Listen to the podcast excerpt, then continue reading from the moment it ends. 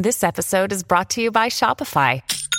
Forget the frustration of picking commerce platforms when you switch your business to Shopify, the global commerce platform that supercharges your selling wherever you sell. With Shopify, you'll harness the same intuitive features, trusted apps, and powerful analytics used by the world's leading brands. Sign up today for your $1 per month trial period at shopify.com slash tech, all lowercase. That's shopify.com slash tech. Big stories, big guests, the big picture.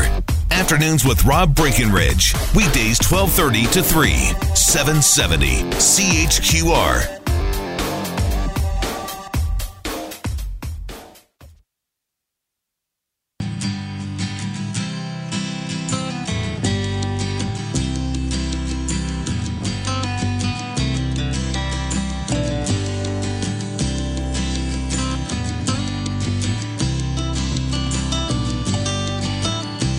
Our number here once again 403 974 Talk.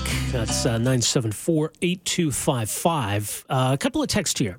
And this one says uh, Jen's message is good, but her tone of who cares minimizes the courage of every person that came forward.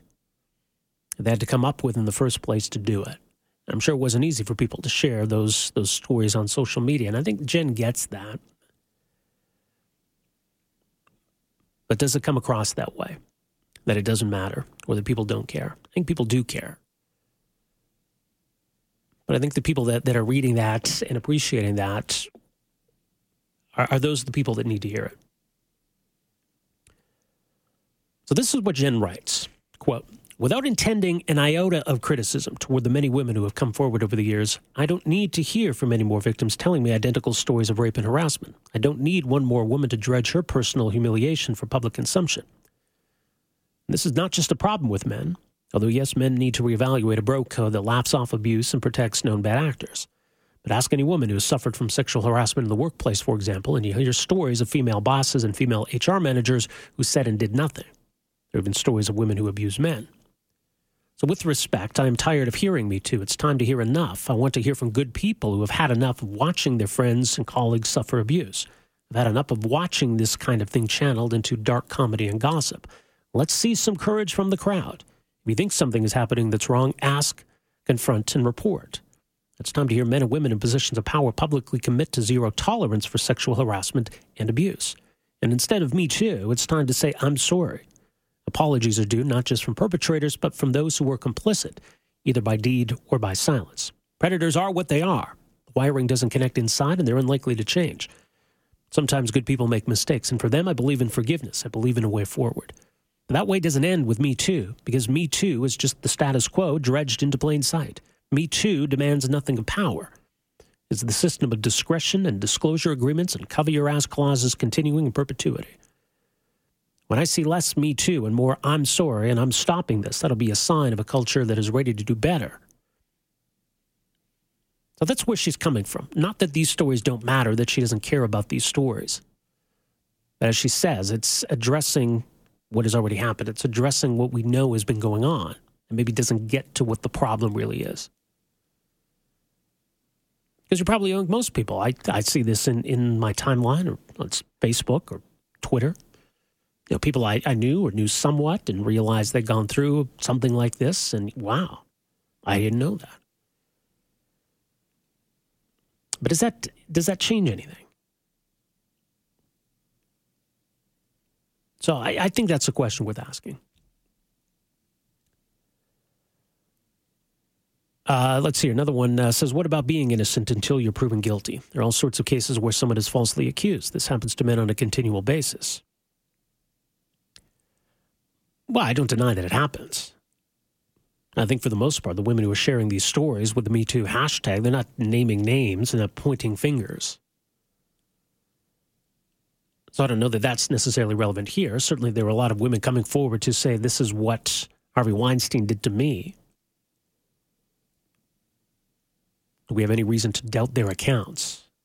Uh, I think the evidence is pretty clear what kind of a dangerous predator Harvey Weinstein was and uh, how much this was covered up in Hollywood for as long as it was.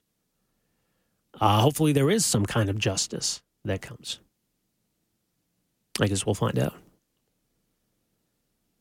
Another text here says, Rob, how about men post hashtag not me for those of us who have not partaken in sexual harassment? Uh, this text here says, I couldn't agree more with your last guest. Says the responsibility of every person to stand up to these kinds of injustice. When I was in high school, a, long, a lifelong friend of mine was unfortunately the victim of an unwanted sexual assault. She passed out drinking at a house party. Some very awful things happened to her. She regained consciousness partway through, but lay still for fear of what would happen to her.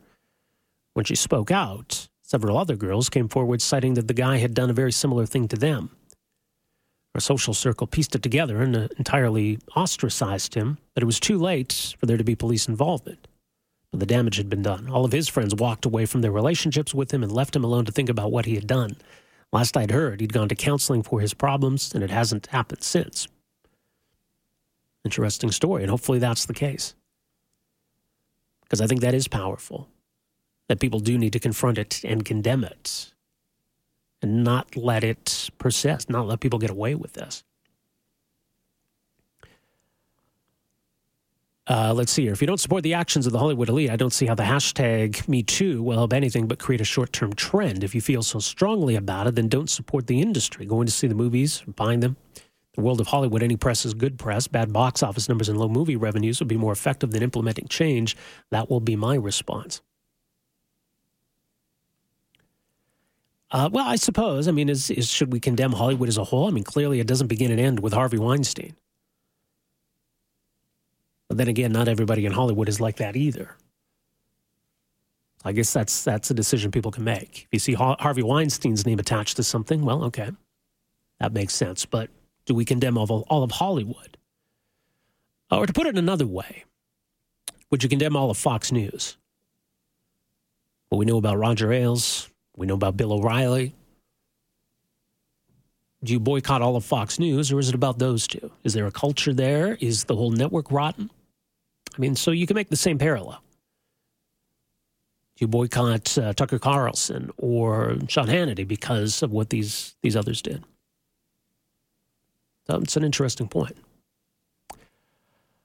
Uh, this text here says uh, that one text about not me is what I think too. I just read a long post from a girl who's accusing all men of being responsible for all the wrong things done. I'm offended to be lumped in like that. Makes no sense to me. Right? And that's not what it should be about. I don't think that's what it's supposed to be about. It shouldn't be about condemning all men. Obviously, there are men who want to be a part of the solution. I think Jen Gerson's point is simply let's let's move on to addressing the problem If we're going to have a Me Too campaign, then maybe it needs to be those who are coming to grips with what they uh, were willing to tolerate at some point or what they look the other way about. So tell us that Me Too story. And let's address the outside of it. Uh, all right, so some interesting feedback on that. When we come back after the 2.30 news, we'll get back into the niqab issue. Quebec's Bill uh, 62 uh, seeks to impose what uh, Quebec describes as religious neutrality, but it would oblige citizens to uncover their faces while providing or receiving government services. So the legislation became law today. Uh, Quebec's premier says they're the first jurisdiction in North America to legislate on this question, which I think is undoubtedly true. So, will this stand inevitably going to be challenged in court. Uh, and what is Quebec trying to accomplish? We'll delve into some of that coming up uh, after the bottom of the hour. Uh, Marni Soupcoff, former uh, director of the Canadian Constitution Foundation, has some interesting thoughts. Uh, more of your reaction as well. 974 8255. Back with more right after this.